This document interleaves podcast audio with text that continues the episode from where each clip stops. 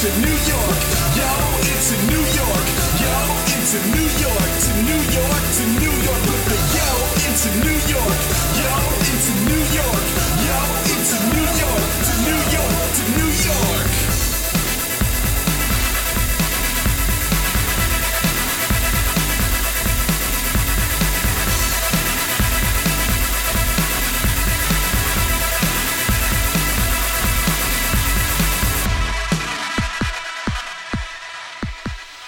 Welcome to Crash Chords Autographs. Today, Matt interviews all four members of the band Three Pints Shy Jonathan Siregaar, David Anthony, Robbie Taylor, and David Mikofsky, all who identify themselves as a Celtic pub band from New York. With their latest release, the Burlap album now available, Matt chats with the guys on their band origins and their music and performance background. They also chat about their live shows, their songwriting process, and the fun they have with friends and fans. And so, here's presenting Matt Storm and Three Pints Shy. And welcome to another episode of Crash Chords Autographs. I, of course, am Matt, aka Stormageddon, and my guests this week are Three Pints Shy. Yay! Uh, I appreciate that. Um, I know these guys for a while. I met them through the Wasties and, and various members of the Wasties who are friends with them, and I'm so happy to have you guys on the show. Why don't you go around the room, introduce yourself, talk a little bit about what you play or do in Three Pints Shy, and uh, then we'll go from there. Uh, I'm Robbie Taylor. I play some rhythm guitar and vocals. I'm David Anthony. Uh, I play penny whistle. I sing the high parts, and I write uh, a few of their songs. I'm David Mikofsky. I play guitar, mandolin, and whatever other instruments I play when I get too Concertina, bored. Yeah. Bouzouki. Yeah. And other things, probably. I'm Jonathan Siregaar. I play the bodhrán, vocals, and I am the founding member of Three Pint Shy. Wow, that's important to know. So I guess then we can start with you. With uh, my first question is the name Three Pint Shy and the band itself. Where did it come from? How did it start? The name Three Pint Shy came as part of a raffle on a message board because I was too lazy to think of my own name. Actually, the name was actually one of the more difficult things. Couldn't think of a really good name that didn't sound pretty much rudimentary for a Renaissance Festival band. Okay, Like most- dudes in tights. or the something. rogues or whatever you want to call it. It's pretty much common stuff that almost every Ren Fair guy hears when you go to a fair. So this band wanted to be called something interesting. I put it to a vote, whatever was it, whatever's most interesting. As a matter of fact, one of the Crimson Pirates, a friends of ours, named got the successful name out of the raffle. Was it He Lionel? won. Lionel won. Wait, Lionel named our band? Yeah. Lionel named our band. I had no idea. Yeah, Yep. Uh, so He's kind of like a creepy godfather. No, that's, that's, that's weird now. No, I know. I uh, like making things weird. Yeah. That didn't take very long either. so go and tell them like what the what the band name means. Like it has a meaning. no, there's no meaning to this band name. But there's totally a meaning. No, Am I, have I been absolutely not. projecting a meaning Okay, onto this band? the fake meaning yes. Yeah. The, yeah. The fake is meaning. that there were initially nine guys. Right. Because we started off as six people. Ren- Right. Renaissance Festival story. That's basically Yeah. the story of the of the band. oh, and there's- you were always Three Pints. There is Shy. no official meaning to the band's name. It's exactly Three Pint Shy. Sounds awesome. Let's just let's just say it just sounds awesome. Uh, so much so that two other bands have copied it. I'm, I'm just saying other Ren Fair bands have actually said that. There's another band out there called uh, Nine Pint Shy. There's, Three another Pints band out there Gone. called Three Pints Gone. So there are, you know, we we state You're claim. trendsetters. We're 15 year 15 years ago we set that band name and they followed after afterwards. So as Robbie started, uh, the idea was there were nine members of us. This is fictional. There were nine members, and then three of them died from over drinking or drunken related accidents, and now there's only six members. Or of- cougar attack. Or. Uh, whatever your eating a berry. imagination likes. Yeah, pretty much something horrible. It and could have been the fact that I stole three pints from the bar and just walked out and didn't pay my bill. Well, no, that's Tuesday. It could be the fact that I have to donate three pints of blood in order to for my beer. That is, there's many possible meanings, but the honest to God meaning is the fact that uh, it's just a way of saying, you know, we are all there having a pint in the bar and we just keep drinking and drinking until you know we're three down and you know a little inebriated. So that's basically the backstory behind it. So Fill up the empty hole inside of Mm-hmm. us. Right, of course, obviously. Um, I use other things to fill up holes. I'm sorry.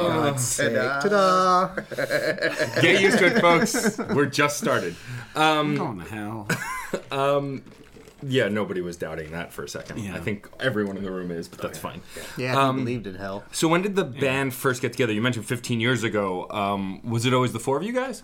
No. Uh, originally started with six members of the band, uh, formed from uh, performers at the New York Renaissance Festival. We were all performers. I had some of the courage to say we needed a band of male performers at the Renaissance Festival. We did not have a male singing group at the time. Uh, and I proposed it to our director just off the cuff as something to do. Little did I know that a couple months later he would actually come to me and say, "So where's your proposal?" and make me put together a band of people. Robbie is the last standing of that group that I initially asked to join the band. Uh, we had uh, members Tim Ott, Oh, I remember Tim. um, yeah, uh, Chant McLeod, Chad McLeod, Gino Murphy, yes. and Rob Bedini. Those were our original lineup. And uh, we had one show uh, a day at the Renaissance Festival and the closing performance. And that was all we performed during that first year. But we were lucky enough to have a, Uh, a gain of popularity because we were high energy and high, high power and just like that interesting when we were up there. How many your first year? Because I came in the second year. How many songs do you all have, like in your repertoire at that time? That first year at the fair season. first- I'd year- 20. We had we had about twenty five. We had about twenty five songs in the repertoire about when we first started. So every day you did like a different, complete different Yeah, set. each Yeah, we day there was a- did the same that we've been doing of the I see. like There were two different sets, Yeah. basically. One on Saturday, one on Sunday, basically. Was Boy, I don't talk to you guys enough because I'm, I'm learning all sorts of stuff. Mm-hmm. I thought I knew like our history. By the way, Matt, you have now been made obsolete. He's going to be asking. Oh yeah, I just realized. Like, once the band member starts asking, well, I mean, but I like being obsolete. Then I don't have to do anything, and when I listen back, it's more entertaining because I don't have to hear myself talk. If you if you would like to add something, Matt, please feel free to, to, to come in anytime Thank you want. Thank you. But um, so How did you first meet the band? Uh, well, actually, I do remember that. So it was, uh-huh. I believe it was the night you guys were either opening or performing after the Wasties at the Way Station, and mm-hmm. I had known Jonathan and Robbie just mm. through Sarah, my wife, but the two of you I'd met at the Way Station the first time, and then I kept running into this David, David on the left. Not that you can see because it's the internet and it's audio. Um, I'm the one with the higher He's on voice. my right. he's on your right. Right. Um, I'll speak or as with we it. call I'll, it, we call him Little David. Little David. that- I prefer calling him David Anthony Classic. He calls me David Anthony Classic. That's that's a good nickname. I like that. Um, but I had met you in other circles too because you're friends with Mary and a few others from the Way Station as well. Um, and then um, I think I got to see you guys more often both at the Way Station and at the Renaissance Fair because I know a lot of the folks at the Tuxedo Fair as well, and I go there often as well. Um, but what I'm curious about is so you said you joined the second year, Second year. and then when did the other David join? Uh, three years ago, which I can't do math. So that'd be 12 years or so after we Yes. started. and now Okay. you have to tell this the name story. Which name? Oh, that name. Yeah. All right. So, so uh, aside from being in Three Pints Shy, I also do a solo act um, called David Anthony the Creepy Bard. I chose the name David Anthony before I knew that this David Anthony existed. I, I chose that name for completely different reasons, and uh, and it was only later that I met this David Anthony. the first time I ran into this guy, so uh, we I worked Fort Tryon as a Renaissance Fair performer. Like they got people from the New York Renaissance Fair at the time to work Fort Tryon, and I was doing it as just a generalized performer. The next year, I wasn't performing there, and so I thought I'd go check it out and like visit some friends. So I'm looking at the program, and it says David Anthony, the creepy bard, and I'm like, oh my god, someone is having a go at me by saying, haha, I'm going to name myself David Anthony because he's creepy and call myself the creepy bard because I thought somebody was actually insulting me because everything I hear in the world is about me. It's not all mind. about you, man. And so I go looking. It's I- all about me. I go looking for this performer, and I go to his set, and I see you know David Mikofsky, who's using David Anthony. I'm going, well, why is he using that name? And I also recognized him from busking on the subway because he busked on the A train, which is my line, and I saw him there. But that's the first time I saw him. But that was years before he would uh, end up joining the band. That's very funny. Uh, yeah. So now it's drives me now, crazy, now he's David- now he's David Anthony Classic, and I'm David Anthony Light. But here's the problem: He's my, sponsored by Bill Cosby. my real name Yeah, pretty much. My real name isn't David Anthony anyway. So my name's David Anthony Wayne Anderson. Okay. But super long story, but I made a deal with my mom's devil. parents, with my mom's parents, that I would use the name David Anthony as a pen name because my mom always wanted to be me to be called Tony. But after she died, I stopped using Tony when I was five and became David. Ah. And so I used David Anthony to respect my mom in all my artistic things. So, Gotcha.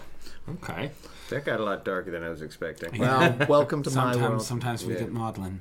Um, So, shifting gears a little bit, let's talk about the music. Obviously, you guys do a lot of fun pub and Irish music. You do a lot of sing along stuff, a lot of stuff people can get behind, um, covers, originals.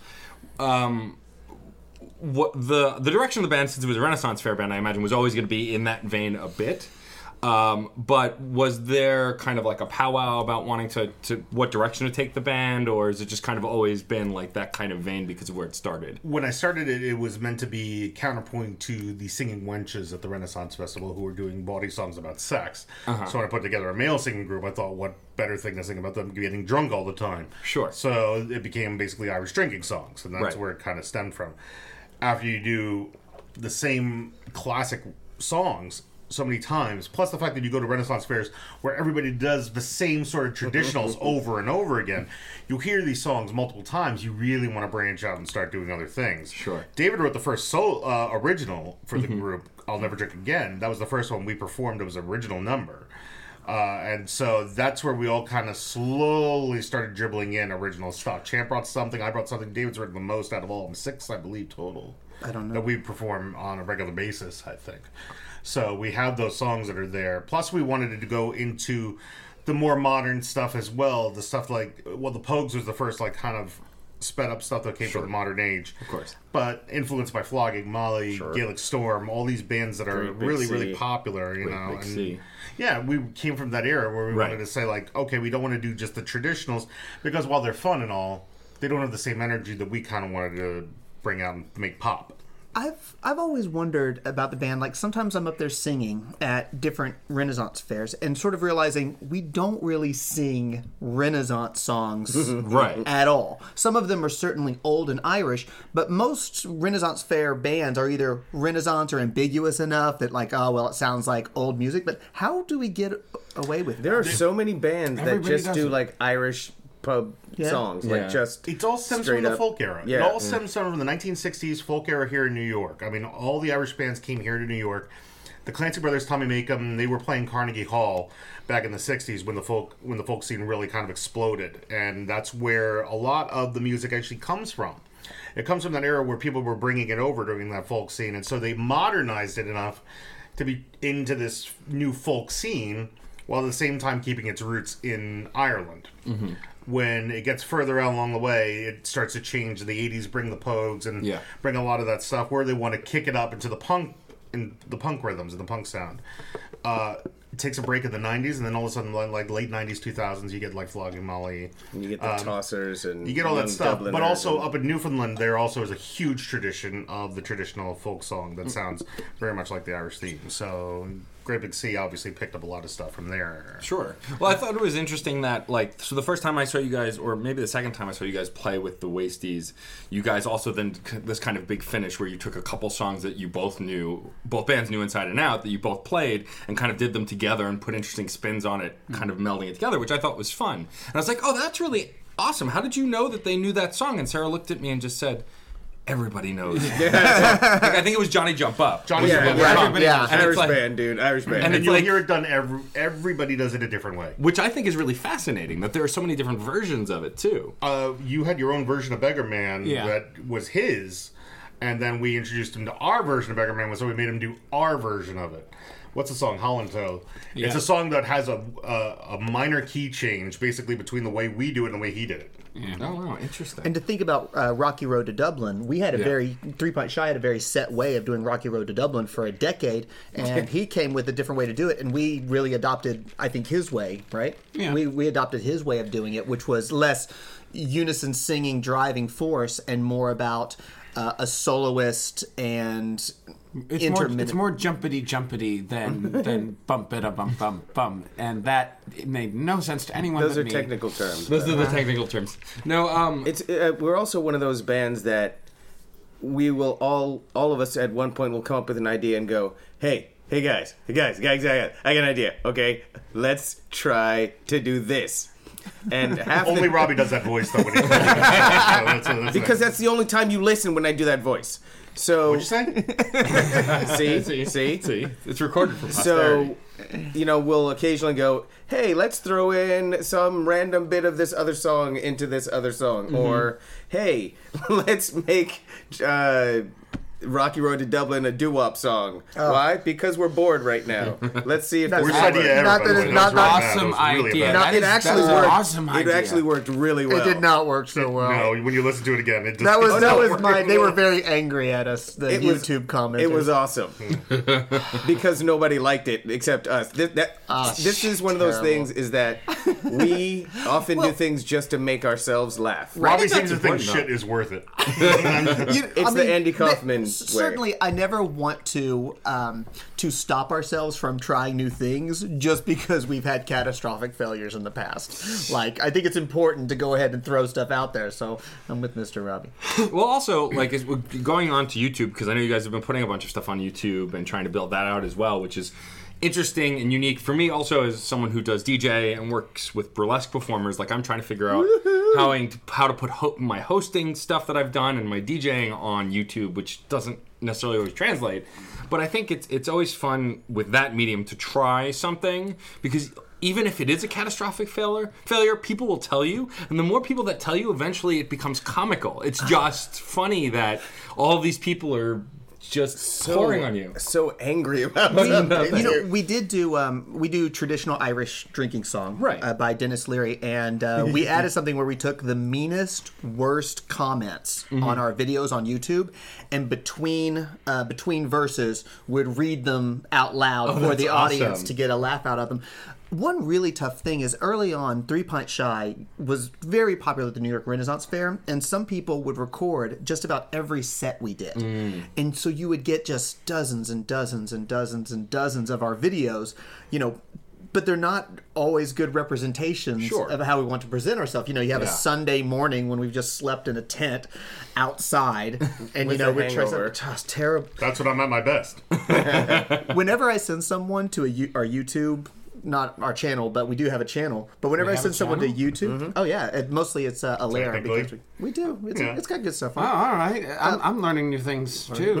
He's learning. We're all learning. It's a learning experience, Crash Course. always. The more you know. But when I send someone to to see our stuff, I say, oh yeah, go to YouTube, type in three pint shy. Wicked Willies, Piano Man, because I want them to go to like This a very specific specific video. video, Yeah. and not you know the first thing that pops up. I've experienced that with a lot of live acts, especially that are more local, that like people will just sit with a camera in the back of the room, f- record the whole set, and then just put it on YouTube. It happened with the Wasties at Steampunk World's Fair. The only video good goodish quality video of them performing that we have recorded that's on YouTube is this one guy with the camera standing in the way back mm-hmm. just recorded the entire set from beginning to end and then chopped it up 24 minutes is not a good YouTube video. Yeah, it it's is not. never going to be a good YouTube video. Well, there's no quality without consistency, so we're in trouble. Oh man, yeah, it's hard. It's hard to be on YouTube and see that sort of thing. and also different different locations and different performances require you know different styles some Sure. things are more humorous and more body and some things are straighter some are more energetic and more like improvisation if you're performing for people who have seen us over and over and over again you really want to mix it up and do the songs that they love in a new way that they haven't heard and you can be a little bit more loose because they have seen you do it specifically one way or another, and then they go, "Hey, he did." Isn't he supposed to usually do that verse? Why are they tangoing in the middle of the song? What's going on? Why are they stroking each other's faces? because we have so many mental problems and issues and, and, and a need for attention and, and love that we never got as children. Well, I feel Yeah, like yeah. any any performer has a little bit of the "hey, look at me" disease in them. You know, this idea of wanting to get up in front of other people and be an asshole, essentially. But it's even weirder when it's when when it's the "Hey, look at me." No, no, no, seriously, don't look at me.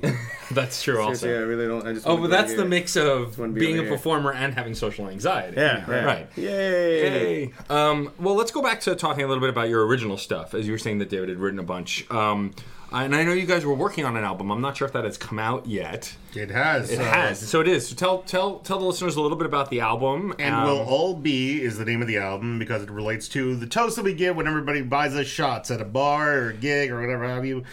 We uh, raise a glass and our toast is, and we'll all be be three three pints shy. And so we named it after that particular toast. It's our fourth album with our newest lineup uh, with a special guest Seth Morgan, who was a member of the band for a brief amount of time until he went back to school. So he, is He back at wants to school. better himself. Education, He the wants to- education's the enemy of the to artist. learn. He's got himself some learning, but because we had been away from recording an album for so long, it had been five years, felt like we had finally got ourselves back and established enough as a group in the new lineup to say, yeah, let's do this. Let's put together Plus, an people were yelling. Oh yeah. violently. Yeah, Oh, someone. people on the internet who you don't know are telling no, you no, to no. do it. People, Oh, people in, you in knew. real life were like, "Hey, how's, how's it going, man? I haven't seen you all. When's the new album?" Here's the thing: we had taken a long period off of Renaissance festivals and doing other things, Mm-hmm. and try to focus solely as a bar band. And it didn't really pan out that much. Uh, we got new management, got new people behind us that were really supportive, got us into places, and suddenly we're working again. We're working on a regular basis. I mean, a year long regular basis. Mm-hmm. That's it's awesome. no longer like okay, doing like tiny gig once a month, every four months and just doing something. Now we're doing stuff almost every weekend in the summertime. We're doing stuff every month. Yeah. So we have something going on and it's it's real. So finally we have this chain of stuff going on, new material added. Get back into places where we haven't been, including the Renaissance fairs that we've long since abandoned a long time ago. Mm-hmm. Gotten back to doing that. Oh, cool. So when we got to doing back, going back to the Renaissance festivals was huge because we reestablished a connection with really what is our main fan base of people that came and watched us and Nerds. Yeah, It's a good Our people exactly like us. People people, exactly yeah. like us. and it was really amazing. You know, the the band had been gone from the New York Renaissance Fair where we started for many years, five ish, six, some, somewhere in there. Yeah, four or five. But when I would go to, um, I would perform there just as an actor there, and the band wasn't there. I would go around, and people would still say, people who remembered says, "Oh, are you guys ever coming back? You know, when are you guys coming? What are you all doing?" And there was really a group of people who would tell us, "We really would love to see you all again." And it was just great to, you know, to steal a little bit more, you know, time in the memory of people. Yeah, that's awesome. I mean, uh, so going back to the album and the Renaissance Fair experience, is the album because I haven't heard the newest record yet, but is it a live album? Is it studio? Studio. Studio, and is it all originals or is it a mix of originals and covers? We only have uh, one original on the album. Okay. Uh, the rest are covers, uh, traditional mostly, but there are a couple more modern tracks on there as well. Got stuff that and stuff that isn't just strictly you know Irish. And um, I think uh, there's a song by the uh, O97s on there. That, Oh, nice. Uh, Let's get drunk and get it on. That's a good one. So we put that on there because that was really popular. There is one original, uh, which is our bonus track. It's not listed on the back of the album, which is our improv song. I love that. we have song. traditionally ended a song with a bonus track, a hidden track. Uh, the first two improv songs that we did, and then the third album was "Cover the Rolling Stone." Uh, and then we oh, this is a different improv song, by the way. Oh, Yeah, it's not. one- But it's not. So it's not the one that because I saw you guys do an improv song the last time you guys were at the way station. It's not that one. What was it? Which one? Oh, I don't remember. All the best Irish songs is is the improv song that we wrote. Yes, that's Oh, okay. It's a brand new one. Basically, came from goofing off at the Connecticut Renaissance Fair. uh, when Tim Tim- Ott had an accordion, and he started playing this like polka theme. Yeah. Yeah, dun, dun, dun, dun, dun, dun, dun. And it sounded so so so Bavarian that, that we all just yeah and it was, well, well, well, we're an Irish band. Well, all the best Irish songs come from Germany. Didn't you know that? And then started making up verses about how all the best Irish songs come from from Germany. I'm not going to say it. Okay. You don't have to. You don't have to hold I'll that say it. menacing pose. Um, So basically, for like what was it, an hour and a half, basically before our first set, we were Entertaining just sitting ourselves. around making up it these is verses. band wank all over the Renaissance yeah. Festival. I'm sh- when we start when we start talking and get on getting on a creative tangent together, like things just really beautifully get off the rails, and it is a lot of fun. Like it can go on for like days. in in the case of Facebook, one week, but yeah, You know what I hate? Yeah, well, yeah. so you're Okay, like- so, so you're like- yeah, all right, all right. fine, Okay, fine. so Hold on, you, you hold know, on. you know what I hate? I want, wait, wait, wait, I want, I want, I want, hold on, hold on, hold on. know I what want I Matt hate to is- describe what it was. I want Matt to describe what he thinks was going on. So No, I, I want us to do what All it right, was. do No, one. we can't. Wait, just quickly. Okay, you know what I hate What do is you when hate? is is when people don't uh, advertise what they're about to do before they do it. No promo. okay. So so I, I had heard about this actually through my wife Sarah, who was on Facebook. Really? Yes. She had seen the one Jonathan had posted on Facebook and was like, I don't know that I get it, but now I want to find more so I can figure it out. And so we started looking it up, and to me, it sounded like um, because everything ended with a mo or an o, it was a play on no homo.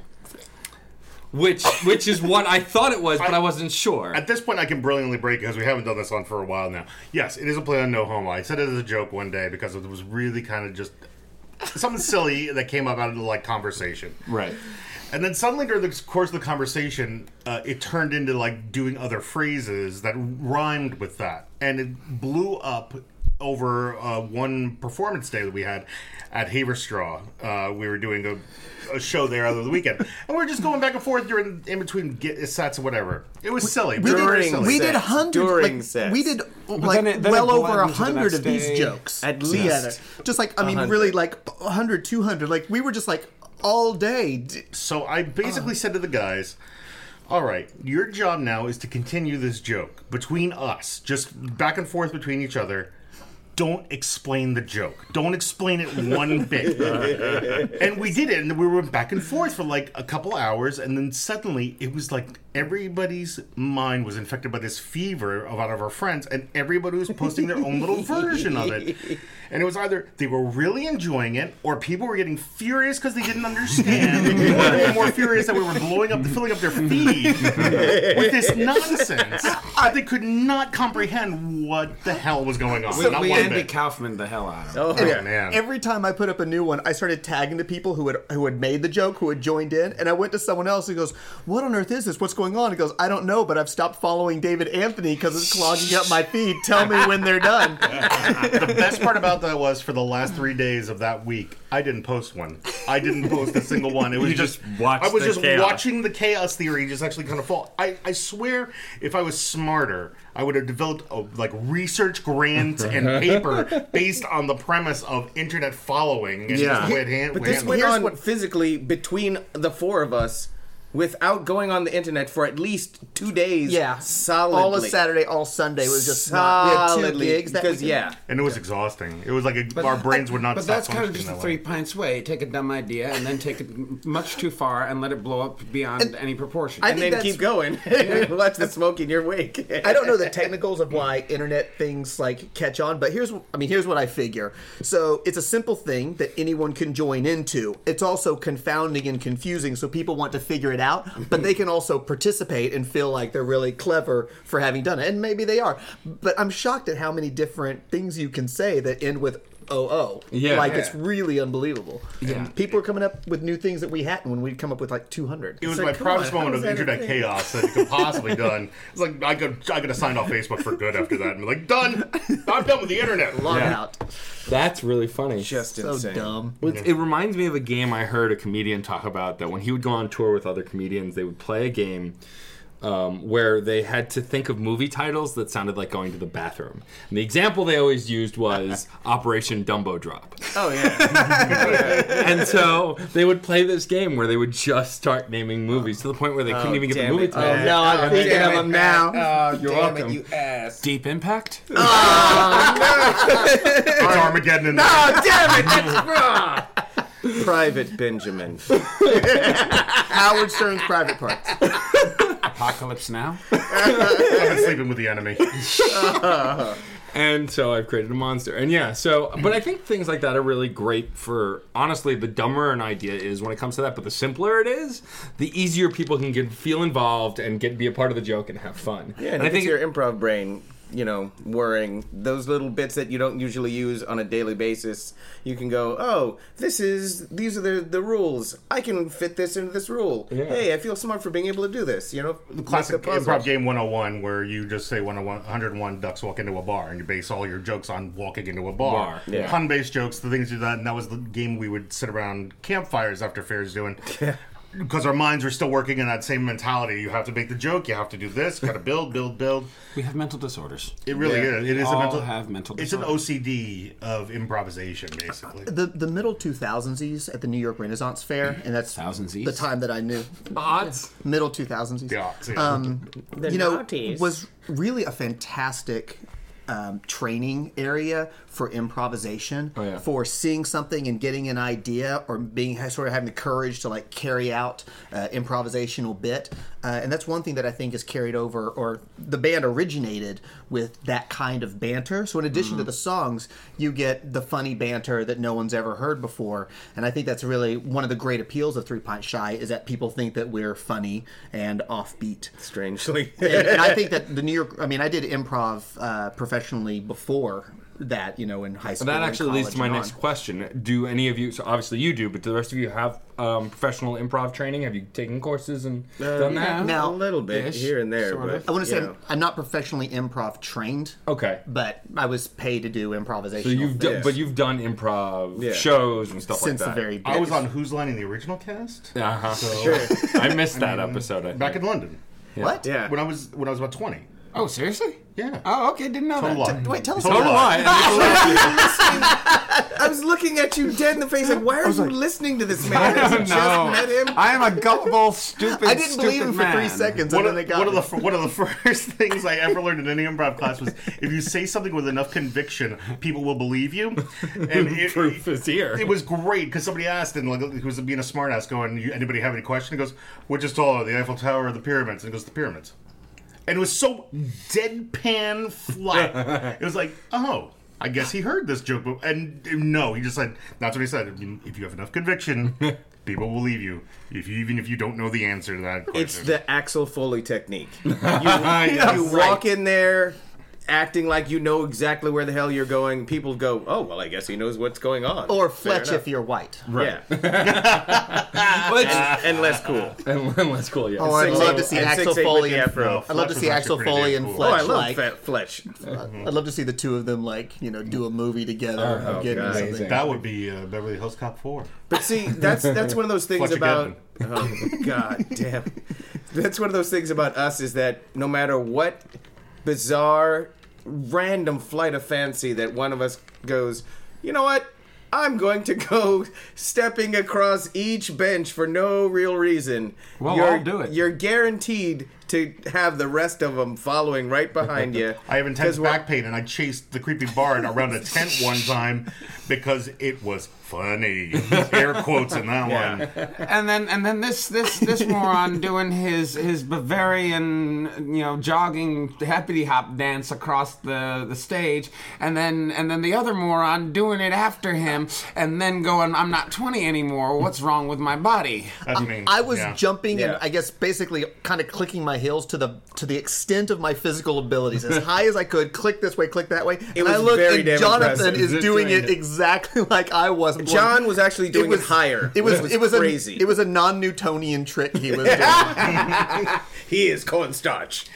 and then a bunch of us just you know in the middle of a song just just crawling across the table in some sort of uh, semi-sexy burlesque kind of fashion. I don't think it was in any way sexy. I'm pretty sure. for thought it was just because weird. you, sir, you, sir, are a sexy devil. I want you. The check is in the mail. The check is in the mail. Um, well, um, that was a wonderful tangent, but does bring me to uh, uh, actually something that I did want to bring up was about your live performances and shows because I I did get a sense. One of the things that I liked about you guys when I first saw you, besides knowing at least you know half of the band personally, was that you do have great onstage banter and great charisma with the crowd. Is that something that you kind of always had from the beginning, just based on your own personalities? Yes. Yeah, Uh, absolutely. in- because we were also improv actors and trained that way, we always knew exactly how to reach out to an audience. We weren't afraid of talking to an audience because that's what our training was. Right. Never. We didn't have any barriers I've seen it what happen with a lot of bands where they are great performers, but there's always a barrier of charisma that kind of like always kind of gets between them and the audience, making mm-hmm. a connection. And our establishment really, when we get out of there from the beginning, is trying to find the connection more so than anything else. Our performance starts, we sing, it's it's the attention grabber. The banter and all the rest of that is what brings you into the group. We want you to kind of join us in the fact that we're being idiotic and stupid and fun, and we want you to be fun with us. We want you to have fun with us. We don't want to be alone up on the stage just like making jokes that go nowhere. Well, we've been in places where jokes fall flat and it dies, and it's like it's hard. It's a fancy, it's a fancy, polite way of saying that we have no shame or social skills. Okay, well, I mean, So yeah, actors, musicians. yeah, you know, What I artists find of any kind, is really. that you, when you do your solo stuff, you have a very good structure to what you do when you get up on stage with the. Uh, He's Confess- talking to David Mikofsky David right now. Mikofsky. Confess Now Sinner and get into your intros to every one of your steps. You have a great like structure for that. You know, I'm making half of that up as I go along, right? Well, some of the stuff you don't like when you do your intro for like being a carpenter. And Oh, all yeah. that, I, I hear that stuff and I'm like, okay, this is your intro for this and this, and I know which song you're going to based on basically what the intro is. But when we do our stuff, I have no basis for intros. If it's basically if I pull out the old one, it's an old one. but when we go into something, I'll make something up off the cuff just for the joke and see if it works. And if it doesn't work, it doesn't work. What did I do this? This fall, introduced the pop culture reference where I just say a pop culture line and somehow connected it to the fact that I'm Whiskey Johnny. And I did a whole thing with doing De Niro's "You talking to me, you talking to me," and then these are the Pacinos to my De Niro. And that's basically how he introduced the band. Just like no point of reference whatsoever. Just let the intro go. So whatever works, whatever's funny, whatever comes to your head at the time, you play and you experiment. That's what you do. Several years ago, um, when I was still absolutely confounded on why people liked our band so much, um, I asked a couple people who had become for who were fans who became friends about what, what is it about Three Pint Shy? You know, because you know we're not the greatest musicians, we don't have the greatest voices, and she Speak told me, yourself. Yeah, well, okay, he, okay. Dave Mikofsky is the greatest musician, but he's recent. Um, and she said, uh, she said, you know what? When you guys play, everything in the world is okay. And for me, it was like, oh well, you know, that sounds like a good objective. You See, know, I told you them- releasing those roofies were a good idea. That, that's why they're sending out this to the Middle East. So Oh, okay. we're, we're out to solve the world. One Irish song at a time from a band of non-Irishmen. I'm sorry, we took over that very, very nice, touching moment We as we are, were wanted to we're, do. we're, we're going to do a tour through, you know, Baghdad, Tehran, maybe a trip into Pyongyang. It'll be great. I think you guys will play really well over there. Oh yeah, Kim Oh, Jong Il and Dennis Rodman us. personally invited us to go take a tour of a secret underground facility. I feel like that's code for something. Hmm. all the best Irish dungeon. songs come from North Korea. North, North Korea. Korea. I went there and I found they were in a famine. In a famine. And they really like our band in North Korea. North Korea. It wasn't the music, it's because I brought salmon. for, so for those wondering, that was a beautifully improv moment. So Why?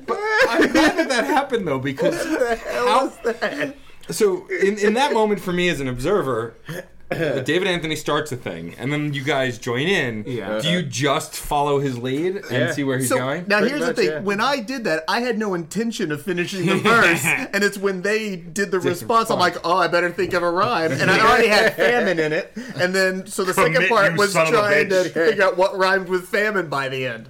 I think that's something that really speaks to the the unity of the band Planning, though that you guys just jump in feet first and don't yeah. You have to see think. us when we hit hive mind. Oh when we God. get to peak performance, and all of a sudden the mind of everybody in the band is clicking on the same joke at the same time. Where we find those jokes, we're like, I know where I want to go with this.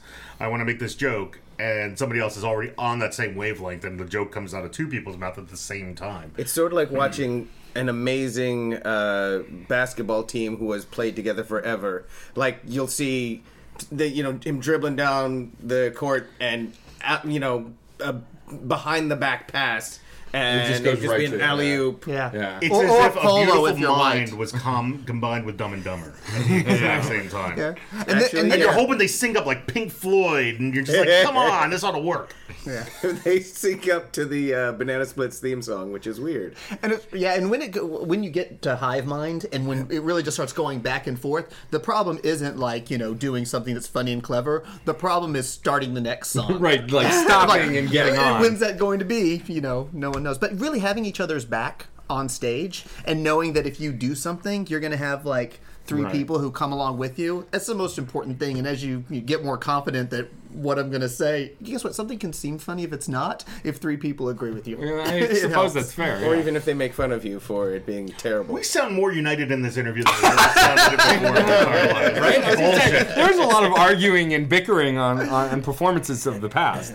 Um, but no, I think that's that's very true, especially once you do the same thing over and over again. Like my other show is an album review show that I do weekly with two co-hosts, and like we have this way of kind of getting on the same wavelength where when we intro the show and banter before we get into the review, there's a lot of either making fun of each other or like going whole hog in on a joke and overcommitting to it.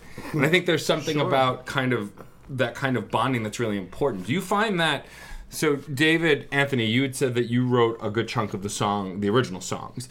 Um, is it just David writing them, or are you guys kind of collaborating? Well, so here, here's how, how it works. Um, I am really not very good at collaborating on writing songs. Right. I really cloister. Um, I really cloister myself um, in the place. I come up with an idea. I go through it. I get it in my head, and then either a week and a half or two months later, whatever it comes out. Uh, when that song is brought into the band, Yeah. they really put their own ideas and changes on the way it's sung. But I have the song completed in a way that works for me and only me, with the idea of making it appropriate for Three Pint Shy, the band. Got it. So for my part, that's how how it goes. So it is different by forbid the David end. brings something incomplete. Well, I will I will pick the shit out of it and then be like, no, no, no. yeah, and And that's why I sit on the four songs that I've got bouncing around. He's afraid. He's totally afraid. well, yeah, I mean, it is I'm like you know. I'm not gonna bring that shit in. I'm enjoying playing it in my room. I don't let it I be I mean, I brought in some songs that I wrote, but apparently my songs are not appropriate for anyone. Well, um, they they aren't. you know, though. it isn't the easiest I mean, thing. the, the, fir- the first song I wrote, I, I, I entitled it "An Open Letter to a Thief," but everybody else refers to it as the Heartbeat song. So Great song. Yeah, but Not- not not for three. Not for Punch Three Shy. Punch yeah. And all of my songs are pretty much like that. Oh, well, that's good to know. So, if you want to check out Creepy Bard's solo stuff, that's what you're in for. Look me up on YouTube, The Creepy Bard, and the website, thecreepybard.com. That was a pretty impressive announcer voice. I've also got a Tinder account. and Grindr and JDate and Just 'cause I'm Farmers punching people. Only. RedTube. Red Tube. Um, so I guess with you guys having done t- playing tons in New York and playing at the Renaissance Fair and touring other shows outside of New York as well, um, what's kind of like the next step or the future you see for Three, for Three Pint Shines? I know you guys just put out that album, and I'm sure you're working on Carnegie Hall. Holograms. Holograms I at thought I'd get a Carnegie serious- Hall. Oh, I thought I'd get a serious. I don't know why you did either, but I mean it's very cute that you did. Eep, op, orc, ah, ah. That means I love you. Um, I love. I don't know. That's it's one of those hard questions to answer. I I would love to, like, be looking back. 80 years from now at the Three Pint Shy anthology album with this big thick book. It's like, oh, remember Gino? He was part of the first group. Oh, this is when He's David. dead now. This is when David Anthony came in. He's dead now too. You know, I'm just like, dancing on their graves. oh, Jonathan's John alive, Belushi. but he's part robot, part computer, part. Wolf. Thank you. There you Of course, You know, always. I think there's something. I mean, right now we are, you know, we are doing more and more things, right? But Three Pint Shy isn't. Um, Three Pint Shy alone isn't uh, the primary source of income for any of us. Dave Mikofsky is a full time performer, but he has several his hands in several things. So I think there's there's a place right now where. You now have where no idea where my hands are. Yes, I do. I know where they are. Three Pint Shy is really in a position where we could be doing more gigs, but it's kind of about you know, having the time because you know we do we have jobs and other projects, so it's not an easy decision to make to to jump in with with both feet. The dream, honestly, would be to be making Three Pints Shy a full time job. I mean, honestly, that would be the best thing. To realize that one day uh, you're going out and the only thing you're doing is performing. Right. You don't have to clock in at a job on a regular nine to five basis, and you don't have to go anywhere else, but actually out to the gig that you're performing at, and that's where your life is. Yeah. That would be wonderful. Uh, you know, you don't have a lot of leisure time to do that, unfortunately. I mean, you're always chasing that dream. That's Yeah. really what you're always doing. Is you're always chasing a dream or you're living that dream. So you're either doing one of the two. Uh, right now, you know, what we have is great. We can always be doing more. Uh, I see us doing more, honestly. I see us doing the fact that we have, you know, pretty much the world at our fingertips when we got somebody that's actually behind us getting gigs and making these things happen. Sure. Uh, my son is getting older, so uh, he's not going to be in the house that much longer. Only eight years. It Uh, was kind of it was kind of ominous back. the way you said that, as if you're planning something. Right. well, it's it's the fact that you know I I know exactly where I'll be, you know, in like eight years, you know, when my son's actually going to college, and I'm not going to be like tied down to like the family unit in that same way. Right. Uh, you know, I think that's actually kind of one of the things that holds me back more than anything else is the fact. But it's not a bad. You better back. hope your son never listens to this podcast. It's not a bad Because holding you know back. what he just heard? Yeah, yeah, yeah. He just heard, I am holding daddy back. Yeah, he- from what he if really he thinks wants that, to Christopher, do. Christopher, if you're listening, you're holding okay. daddy back. Christopher, it's okay. I, I'll still babysit. It's yeah, yeah, Christopher. The rest of us still love you. So Let's just fine. say it's holding me back from making this a full time job. That's mm-hmm. basically about it. But that's the only thing that is. I mean, I still get to go and do gigs, obviously, whenever we're doing gigs at this point, including this night when we're here. And, yes, You know, and doing a podcast. exactly. So, Um, so we've talked a lot about what you guys do together. Um, maybe go into a little bit about what you do on your own. You know, whether it's mu- music or other things, kind of like what you do either in hobbies or solo. stuff. so much masturbation. Yeah. Well, I mean, we're all we're five. You are lucky table. I'm here. Yeah, I know. I mean, my, With my his hands my, out of his pants. Right. My Okay. bookmark list for my for my for my porn collection is longer than anything else on my. on my I'm that computer. way with Stranger Things. Yeah. wow. So I'm a nursery school teacher. Okay. uh, yeah, I have a full time job as a nursery school porn. teacher. But the great thing about teachers, you get, uh, especially um, at a Jewish school, I get a lot of holidays off. I don't work any Monday or Tuesday this entire month, How, is- Yep. how did still? I don't know, you it's the manage best. that? Isn't amazing? and I'm Son salaried too, bitch. and so I have summers off. Um, and then artistically, I do photography um, and acting, and sort of my emphasis sort of goes back and forth depending on you know what's happening. Usually, when daylight savings changes, photography slows down because it gets dark so soon. Sure, that makes sense. So, yeah. but I would really like to to record uh, to record some of the songs that I've written that aren't right for Three Pint Shy, Well, that's awesome. Yeah. and that's sort of what I have in mind. Yeah, I uh, surprisingly am also a preschool teacher. Um, This worries me the more I hear. Right? Yeah. what's going as on? well it should. The future Um, is is is going to be so awesome, and all of these kids grow up and become alcoholics. Trump 2016. Yay! I'm a great nursery school teacher, by the way. I blame you guys. But yeah, like uh, generally when I'm home, I find myself. Um, the more I play guitar, the more I realize how little I know about how to play the guitar. so I find myself going, "Oh wait a second, where's that book that I didn't want to play?" Uh, any of the songs in because they had these weird suspended notes. Okay, let's see. G suspended seven nine. Nope, we're not going to go that way.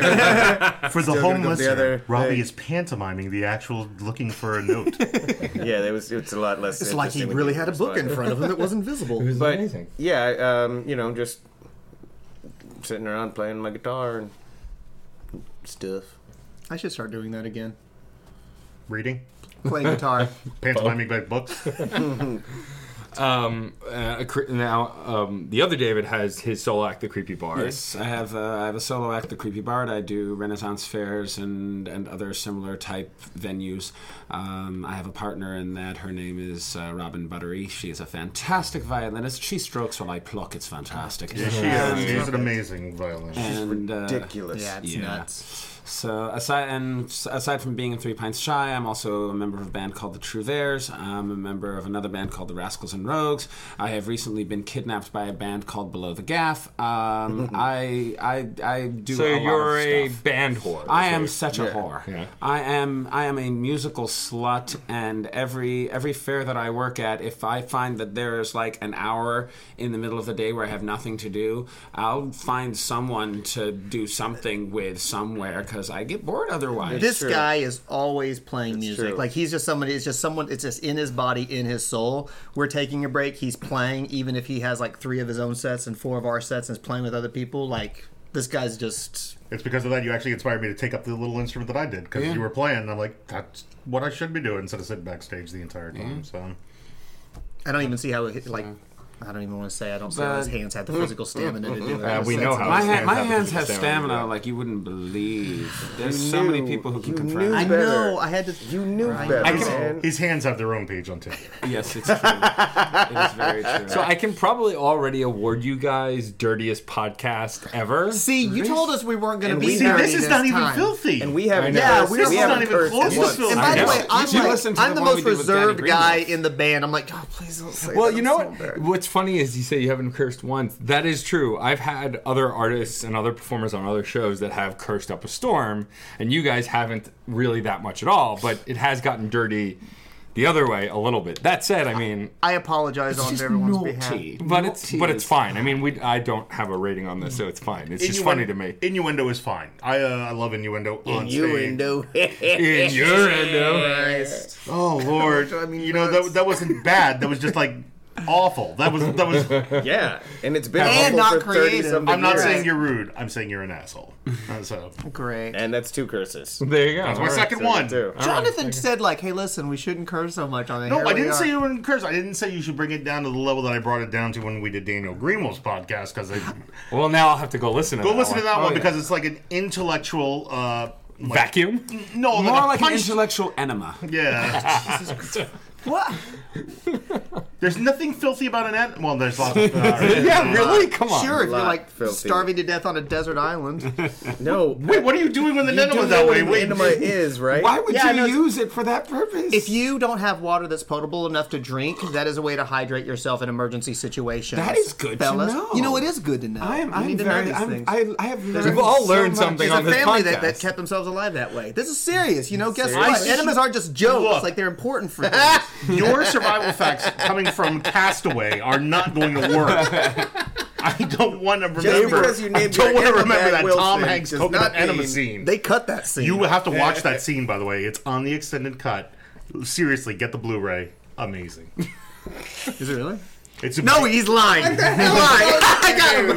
What the hell is wrong with you? I think I've learned I didn't believe it for three seconds, then I believed it three seconds later. I'm like, wait, he's lying. I've, if I've learned anything tonight, it's to never ju- trust anything Jonathan says ever, from now on. I on. really never trust anything any of us. we have to, you fair. and I have to play some more board games. And That's just true. Go with like a Sheriff of Nottingham or Avalon I've, or I've played like board games where I've gullibly trusted my best friend, which was a mistake. Like we were playing the Game of Thrones board game, and he was um, House Stark, and he said, uh, "Oh no, he's House Lannister," and he's like, "Oh, don't worry, we'll team up. You can trust me." And I hadn't seen the show.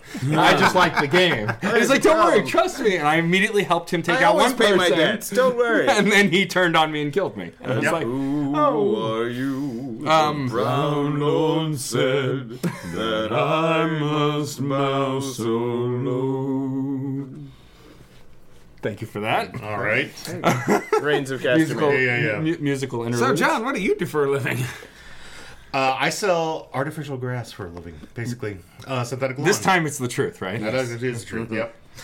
And in spare time, uh, working on board games and uh, role playing games at the as a side project, basically at this Cool. point. So Awesome. trying to do something like that. And Do you guys do anything as a group that's not music related, like as band bonding? As, or as, a, as I, mean, we drink a lot. well, sure. Uh, yeah, I mean, rehearsals are a lot of fun, but Rehearsals aren't rehearsals. Rehearsals are the are the four of us getting together once a week to drink beer and whiskey, and and someone pulls out a guitar at some point. but we, we, we get stuff done. But You yeah, get but a it's surprising amount done for the sheer amount of sidetracking that goes on. For the I way am our livers always- are failing. yeah, I am pretty- always amazed at that we get as much done as we do, considering every third statement has a sidebar that has twelve sidebars off of that. But they're mostly most your of which are sidebars, funny. Robbie. But most of which are funny that end up finding them their way into something else.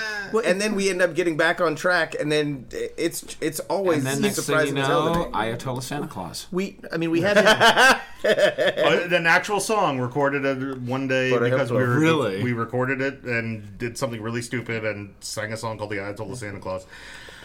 Out of the blue, I can't believe it lasted two minutes and it actually went a really long time. It was like, why are we doing this?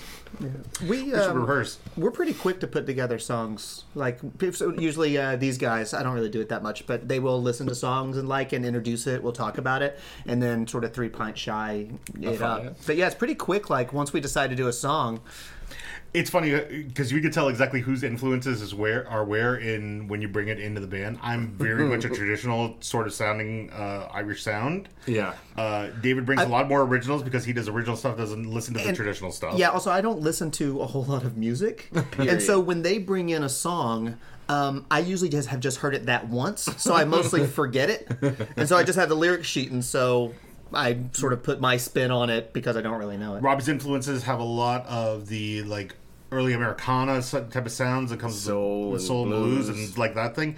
And Mikofsky is just a trough of knowledge about uh, Irish music and like fair music in general. Like you'd say, like, do you know this song? Yeah, he knows it. So you know, or at least some version of the song in some way, shape, or form. Yeah, sure knows it in uh, High Welsh. or Yeah. something. Plus, he can pick up pretty much anything, and he has the uh, his bit where he uh, knows a lot of songs in different languages. Yeah. Oh, how many different languages? I'm I, actually I just counted today. I'm up to 27 now. Wow, that's really But we- impressive. Ha- That is that twenty seven singing. 27 singing. Okay. How many can you speak? I can speak. No, let's call it three: English, Spanish, and Hebrew. But I'm also learning German and French. Okay. Interesting. Yeah, That's he's annoying. um, you can literally give him any instrument, like some oud that came uh, that was buried with the Dead Sea Scrolls that no one has seen in thousands of years, with like a little bit of uh, papyrus with four different notes on it. You throw them down in front of him. You come back, had, had an hour later, he's already written a song. He's like, okay, now here it is, and we're gonna try it. Uh, you know what? Capo the oud up six, and then it's gonna I, be. It's like, I God wish damn that it, you could see Robbie's hands right now because he is really just creating the instrument in front of you. and He is a mime master. See, I- You're a lot more interested in my hands than I think is really And necessary. a Don't mime is a terrible thing to waste. Don't make me- yeah, suck on that old joke. Yeah, one great thing God. Mikofsky among the many great things he can do is majority of songs you can begin singing it and by the time you're done singing he's playing it uh, which is Well, just pretty a skill Yeah. I don't have it, it you know helps us get things done It's it's it's it's a it's a mental disorder. It's I'm an idiot savant. I can't tie my shoes, um, but you can play. but I can but I can play mo- so many different instruments. It's I've I have I have completely misappropriated all of my brain space. Um, It- not for us It, it's very funny because my father-in-law and my so wife are both the same my way. Yeah. My wife has a master's. She has a master's degree, but can't do math. It's like okay, math is not going to help. Nor does she know left from right. It's kind of amazing. My father-in-law just learned last year what a belt is for. But he can also pretty much build a guitar from scratch. He can build Yeah, a guitar from there's scratch. that. He is can almost play the in crap out charge of of it. the city's like teaching teachers how to teach things. he basically goes into schools and teaches teachers the proper methods of how to run their classrooms. That's what he does for a living. Just figured out if you tighten the belt a little longer, it keeps the pants up. Oh, I love him even more now. It wasn't just decorative. That's that's that's a, that's the amazing. I Part love of that him story. even more now. That's I know, and I didn't think that was possible. Right. Like I met him once. Um, I'm I'm bringing up my wife a lot. A because you guys know her, and B because she's my connection to the folk kind of Irish Mm-hmm. folk community. I didn't listen to a ton of folk music honestly before I met the Wasties and I met her. Um, but she had her guitar repaired by your wife's father-in-law and like when we were in his shop i just looked around a he's got all this old disney stuff which is just astounding Huge goofy fan. and then and then he's got like just guitar parts everywhere and Mm-hmm. tools and i'm just looking at it like I want to be able to do that. Yeah, I can right? barely put a computer together. So we're working on getting a house together because uh, personal situations going on, and uh, he has 27 guitars in his house I don't and feel so bad now. 13 amps Oh wow. that are filling up the the basement right now, including one from the 1950s that's worth about 40. Forty-three hundred dollars, or something like that, just a one amp alone, because it's an old tube amp from Sure. the 1950s. Which they don't make anymore, and Not you at all. can't even find So- anywhere. At some point, you should definitely talk to him about music. I want to. I actually do want to have him just on. an amazing because he's told he told us some stories just when we were hanging out while he was working on the guitar, and it was just like mind blowing. So yeah, it's like mine's have like certain aspects towards like amazing things. He's great at education, and he's an amazing guitar player himself, blues musician himself. Ran a magazine here in the city called Tri-State Blues Uh-huh. uh, for a while. Uh, Really? Yeah, he had a magazine about blues. He was managing uh, Bluesman at one point or another. Holy crap! In, in my lifetime, knowing him, and uh, yeah, he's he's got a he's had a full gamut of musical life that is like pretty much impossible. Uh, but yeah, But no, I mean, I think that that's important for artists, especially in like the modern era. Nobody does one thing anymore. Like uh, that's why I ask people about what else they're doing besides the art they do, because it's very, very rare that someone can just do art. I mean, even some of the biggest celebrities now are still doing other things because it's just not enough to do a thing anymore. Yeah, I mean, aside from you know having the the real job and all, like eclecticism is something that's very very important to me. Um, I'm kind of for myself uh, against specialization. I want to become as good as I can, but I never want to give up photography. I Right. never want to give up you know straight acting. Um, it's just I just can't have my life like that. I just keep keeps me really I interested. actually Like, I'll just bought a pair of bones tonight, so I can. Are learn you, are you going to be using them? I'm gonna try and figure out how to learn. So uh, I also do like carpentry and, and electrical work during the winter, because winter's a downtime. I should actually show you the book I just got the other day that we were talking about. Uh, I think was off air because my brain is bleeding out of my ears. Um, uh, uh, non sequitur segue. Um, I've just got a book. The Nick Offerman book I was talking about is is about his wood shop in L.A. and all the carpentry that he does and all the stuff he's built. And I think you get a kick out of it. It's pretty cool. But um, but I think that you know, like for me, I DJ and I host and I have podcasts and I have a day job, and I feel like most artists that I've met in the city are doing a bunch of different things. A for eclecticism to, to kind of have a ton of different skills, so you can kind of fit in anywhere. But also, I think because it's just it's a survival mechanism too. To your point, Yeah. like you can sit at home and do nothing all day, or you you could bury yourself in 18 projects and see where they go. Yeah, Or you I mean, can just I, I, play I Skyrim started. and forget that the world exists. I've been there. There's, I've been there, there's, brother. there's And space for the next too. thing you're looking, at, you're just like, when did my fingernails grow to be three inches long? Right, exactly. I I've started off uh, pretty much just being an actor in the city, and it was just there. Ca- there came a point where I just went, "I'm not gonna go into this room where everybody else looks like me, except they're 20 and six foot tall, and you know, buff as crap." it doesn't matter how much actual skill I have. This person just came out of Juilliard, where this director is working. I'm not getting this job. Right.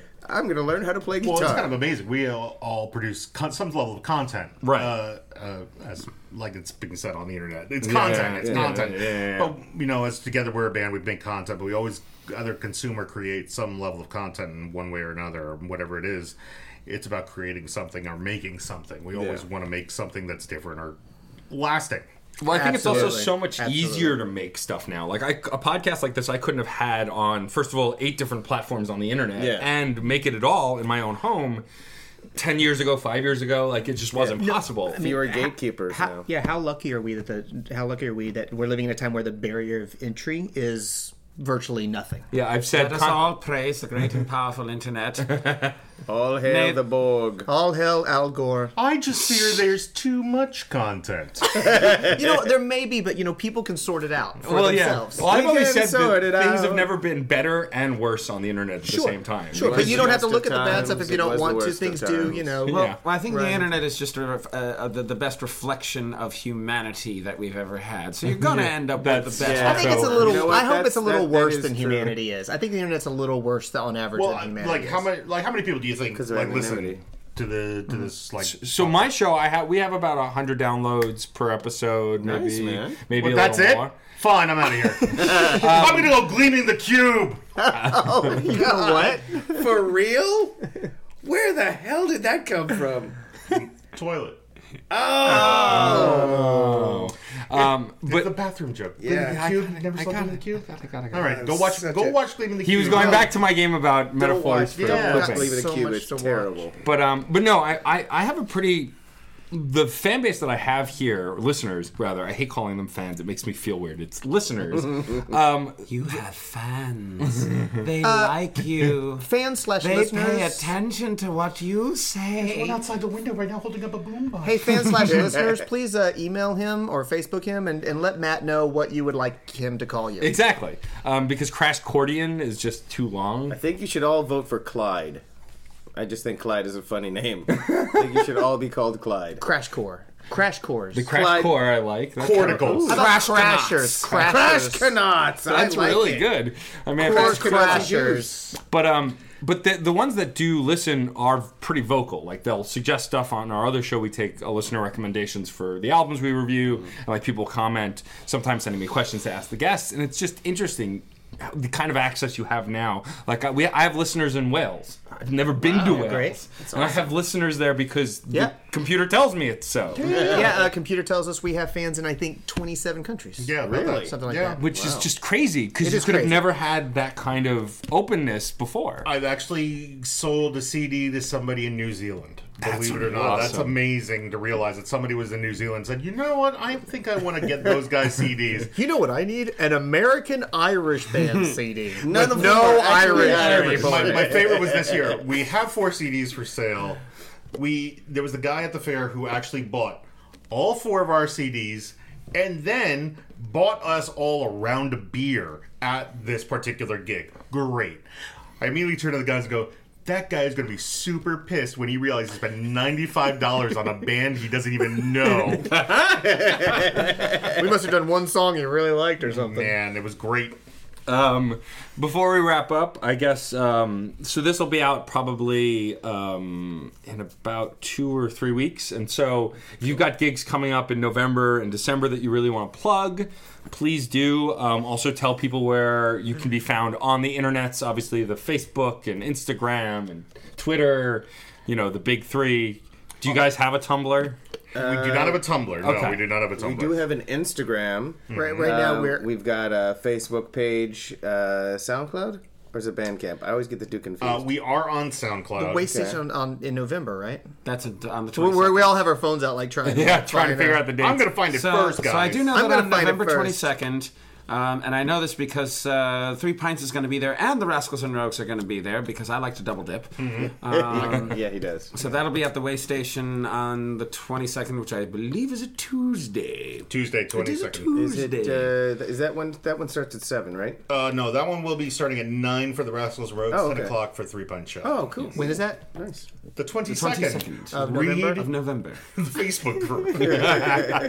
then a very special, very merry Three Pints Shy holiday special will happen at Under St. Mark's December Oh, I gotta 4th get that and Christmas 5th sweater. at 5th. 7 p.m. Fourth and fifth. Okay. Fourth If and you fifth, are and fifth. Jewish and want to ring in the on new the- year the me. right way, head to the JCC of Manhattan on December 31st for the most amazing, most spectacular New Year's Eve celebration that happens 4 o'clock in the afternoon and ends at 5. That's awesome. I can still make the evening gig that the Wasties are playing. and it'll be a cappella because It's a New Year's miracle. goddamn them all.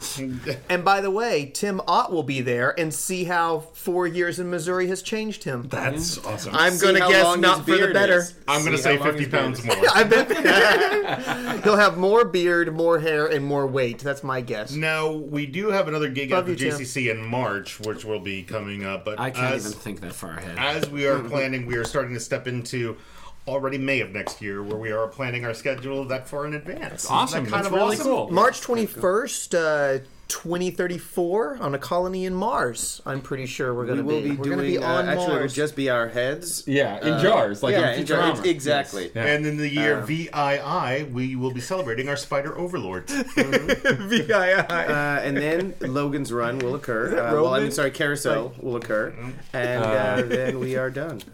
All right. And on Tuesday, ladies' night. Oh, what a night! That's how we lost You know, our heads. we're gonna have you know, the one- Spider Overlords Ladies Night. It's, I'm making a joke about biology. It's not working. It's no, it wasn't. Like gonna- I know, I saw where you're could have going. gone Big Man. through. That could have gone through. Could have gone Mantis. You could have gone Black Widow. You were reaching and reaching, and Stallone dropped you right in the crevasse, and it was just the beginning of cliffhanger started right there. I know. I was gonna say K two. Speaking feel of which. I'm gonna take a cliffhanger. I'm gonna take an Airbud. Wow. all right. Before this gets out of hand, and we do this all night long, which I'm pretty I'm sure gonna we go could. take a king's speech. Does Shawshank man. Redemption work? in so many ways. Wait till you see my Schindler's List. Good night, everybody. All right. So before we wrap up, I'm going to ask a favor of the four of you. First, it's been a pleasure having you on. I'm a huge Snowpiercer. fan. I love, I love you guys' stuff. Um, I'm so stoked that you guys will be playing the Waystation again soon. Um, I just would ask that you do our sign off here on Crash Chords, which I'd really appreciate. Which is music is life and life is good. You can do it however you like, but that is our sign off. And will you sign us out? One, two, three. Music, Music is, is life, life, and life is good. If you enjoyed these interviews, please subscribe to this and the Crash Chords podcast on iTunes, where you can also rate us and review us. You can also like us on Facebook, follow us on Twitter at Crash Chords Web, our Tumblr, and our YouTube channel. If you have any questions or comments, feel free to post in the comment area below each post. And keep the discussion going, because remember, music is life, and life is good.